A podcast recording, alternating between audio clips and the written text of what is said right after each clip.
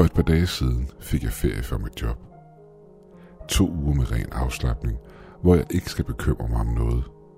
Selvfølgelig tvinger pandemien mig til at ændre mine rejseplaner, og i stedet for lave ting derhjemme.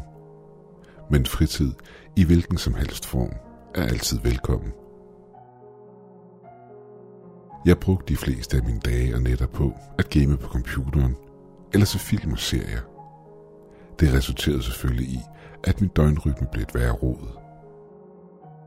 Jeg ville gå i seng og vågne op på alle tidspunkter af døgnet, hvilket jeg også hørte for fra min roommate samt min bedste ven Nikolaj og Jess. En nat vågnede jeg op lidt efter klokken 3, efter en 6 timers lang lur, og kunne mærke tørsten trænge sig på. Da jeg ikke ønskede at vække nogen, listede jeg ud i køkkenet uden at tænde lyset. Efter at have boet i huset i over 6 år, kunne jeg uden problemer navigere igennem mørket med mine øjne lukkede. Med et glas vand, der var fyldt til kanten, begyndte jeg at liste tilbage til mit værelse. I det jeg var på vej tilbage, mærkede jeg en kuldegysning løb ned ryggen på mig. Jeg kunne ikke helt sætte en finger på, hvad det var, der fik min krop til at reagere på den måde. Det var som om min krop fortalte mig, at noget var galt.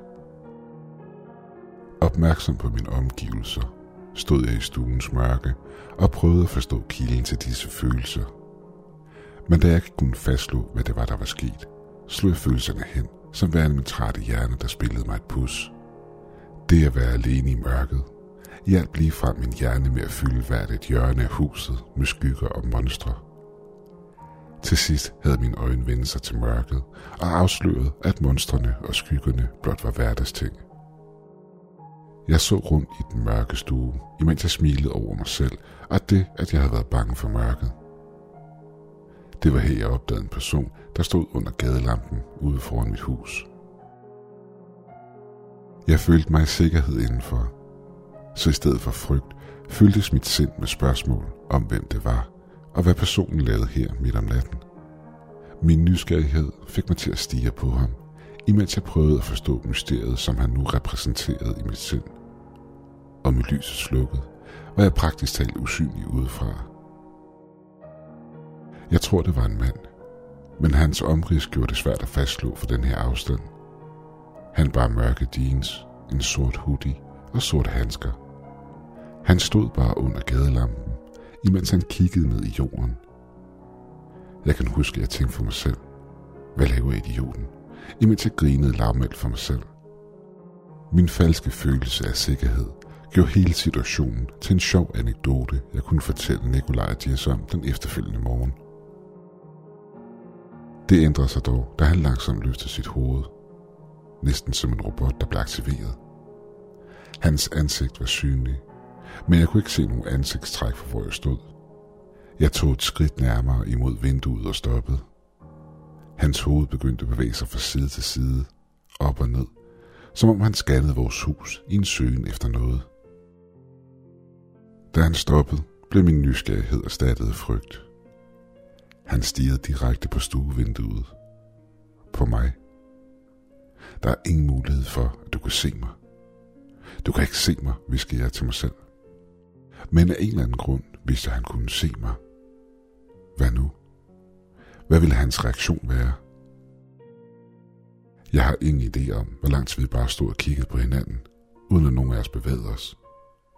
Jeg kunne mærke frygten gribe fat i mig, imens mit hjerte hamrede i brystet på mig. Det føltes som en ud af kroppen oplevelse, som om jeg stod og så på mig selv, i det han så på mig. I løbet af et splitsekund løb han over imod vores hoveddør. Jeg slap glasset med vand, som jeg holdt i hånden, og begyndte at løbe mod hoveddøren for at sikre mig, at den var låst. Jeg hørte ikke engang glasset springe i en million stykker, i det mit overlevelsesinstinkt skreg, at jeg skulle skynde mig hen til døren. I samme øjeblik fik jeg et glimt af ham i lyset fra havelampen. Jeg kunne ikke se hans ansigtstræk, fordi der ingen var at se for mig. Han var en helt hvid maske, der skjulte hans identitet. Jeg stirrede på ham, i det han tog et skridt tilbage, og så endnu et, imens han stirrede på mig, inden han vendte sig om og løb mod siden af huset. Bagdøren udbrød jeg for mig selv.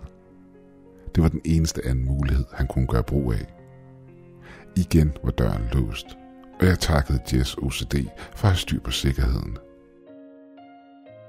Igen prøvede han at åbne døren, men da han ikke kunne komme ind, trådte han et skridt tilbage som tidligere.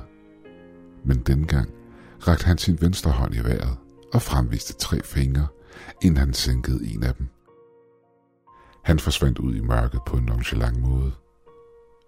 Jeg holdt øje med ham fra vinduet, indtil han var ude af syne. Jeg faldt sammen på gulvet og begyndte at græde som et lille barn, hvilket vækkede Nikolaj og Jess.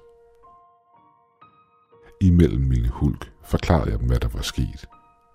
Jess krammede mig, imens Nikolaj råbte af mig, for ikke at have vækket dem i tide, så de kunne hjælpe. Jeg var for chokeret til at svare ham. Men hvis lyden af glas, der splindrede, og det jeg rent rundt i huset, ikke havde vækket dem, tvivler jeg på, at mit skrigeri havde gjort nogen forskel. Vi ringede til politiet, og jeg fortalte historien, som den var foregået for anden gang den aften. Politiet fandt ingenting, men sagde, at de ville patruljere i området lidt oftere. Jeg vil ønske, at jeg kunne sige, at det var det, og smide et slut på enden af min historie. Men når jeg kigger tilbage, kan jeg se, at det blot var en forsmag på alle mine lidelser. Den næste dag var jeg stresset, men næsten ovenpå igen. Så skræmmende som det havde været, så havde det blot været et mislykket hjemmerøveri. Det eneste, der bekymrede mig, var det, at han havde sænket en af sine fingre.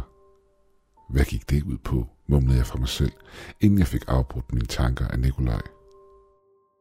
Idiotiske mennesker laver idiotiske ting. Lad være med at tænke for meget over det. Prøv ikke at forstå deres handlinger og bare kom videre. Empati var ikke Nikolajs stærk side. Og på det tidspunkt havde jeg mest af alt lyst til bare at smadre en stol i ansigtet på ham. Men jeg prøvede at følge hans råd og fokusere mit sind på andre ting.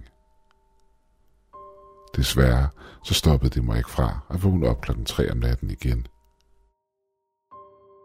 I samme øjeblik jeg slog øjnene op, skyllede følelsen af ikke at være sikker ind over mig. Min første tanke var, at det var en eller anden form for PTSD fra aften før. Så jeg lavede nogle vejrtrækningsøvelser for at prøve at slappe af. Mit bryst føltes tung, som om der sad nogen på det, når jeg prøvede at trække vejret. Jeg prøvede at fokusere mit sind på noget andet.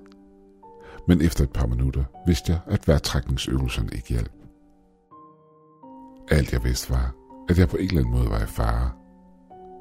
Jeg sad alene i mørket, overvågen, og prøvede at bilde mig selv ind, at det bare var rester af følelser fra natten før. Det var her, mine øjne faldt på de nedlukkede patienter. Må han var der igen? Hvad nu, hvis han ventede på mig? Hvad nu, hvis jeg åbnede patienterne, og hans ansigt var presset imod glasset? Tankerne myldrede igennem mit sind i flere minutter, inden jeg besluttede mig for, at der kun var én måde, jeg kunne komme til at sove på igen. Hvilket betød, at jeg måtte kigge ud af vinduet igen, og forhåbentlig ikke se noget. Langsomt rejste jeg mig og gik hen mod vinduet. Bare et lille skub til patienterne, og jeg ville kunne se udenfor.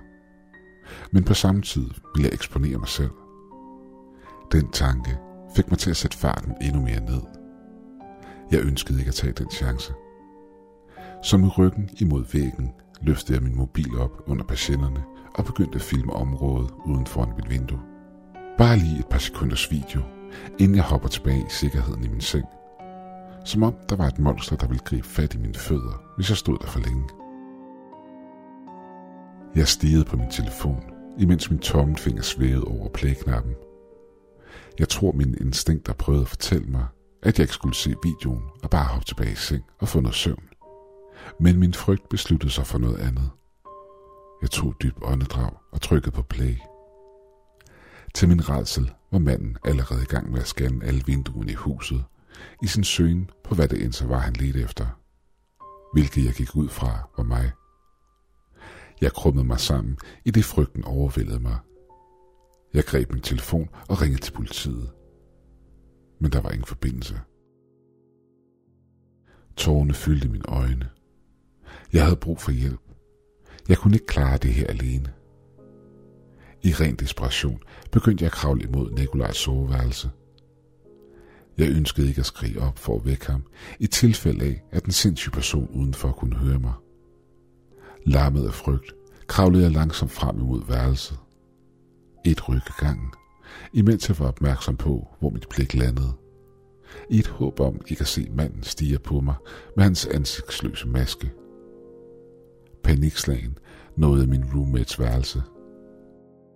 Nikolaj, vågn op. Den sindssyge person er tilbage igen, viskede jeg højlydt, i det jeg rejste mig op. Det eneste svar, jeg fik tilbage, var lyden af mit eget hjerteslag, i det jeg lagde mærke til, at hans seng var tom. Jeg havde set ham gå i seng, efter han havde sagt godnat til mig. Han skulle være her. Der var ingen andre steder, han kunne være. I det samme kom jeg i tanke om Jess. Jeg måtte vide, om hun var i sikkerhed. Jeg løb ned ad gangen og ned ad trappen til kælderen. Jeg kunne ikke lade være med at udbryde et lettelsens suk, da jeg fandt hende snorkende i sengen. Jess! Jess!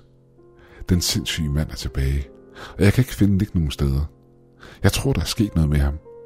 I min paniske tilstand rystede jeg hende voldsomt på skulderen. Men hverken mine ord eller mine handlinger kunne rive hende ud af den dybe søvn. Pludselig stoppede hendes vejrtrækning, og hele hendes krop transformerede sig om til det fineste støv. Det bankede let på roden bag mig. Jeg frøs fast på stedet. Jeg vidste, det var ham, der prøvede at fange min opmærksomhed. Men jeg nægtede at kigge på ham, og holdt mine øjne lukkede. En sidste banken på vinduet, og så ingenting. Var han væk? Langsomt kiggede jeg udenfor. Han var væk. Men en besked var blevet efterladt i hans sted. På det dukkede kældervindue i Jesses værelse var et overkrydset total, efterfulgt af et ettal. Det var her, det gik op for mig. De tre fingre, manden havde holdt op natten før, var mig, Nikolaj og Jess. Og nu var jeg den eneste tilbage. Det var for et par timer siden. Andre har gjort mandens selskab udenfor. Der er omkring 50 mennesker, der alle står i de samme blanke masker uden for mit hus. Jeg føler, at de kan se mig igennem væggen. For lige meget hvor jeg bevæger mig hen i huset, kan jeg mærke deres øjne følge mig. Jeg har barrikaderet mig i et rum med mad og vand, men jeg tror ikke, det betyder noget mere. Jeg har søgt vidt og bredt på internettet efter information, der kunne hjælpe mig, men uden held. Men jeg fandt der nogle mennesker, der påstod, at de blev stalket af en gruppe mennesker med de samme blanke masker. De postede deres beskeder en eller to gange, inden de stoppede helt med at skrive om det. En fyr postede endda en video af disse mennesker, der omringede ham, imens de messede en sætning om og om igen. Gruppen udenfor har misset noget i fællesskab den sidste times tid. Jeg kan ikke høre, hvad det er, de siger. Men det lyder til at være det samme som i videoen, jeg så tidligere. Jeg håber bare, at min historie kan hjælpe andre i fremtiden. Huset er begyndt at ryste. Hvad end de så har tilkaldt med deres messen, er det ved at være her. Der er intet håb for mig længere.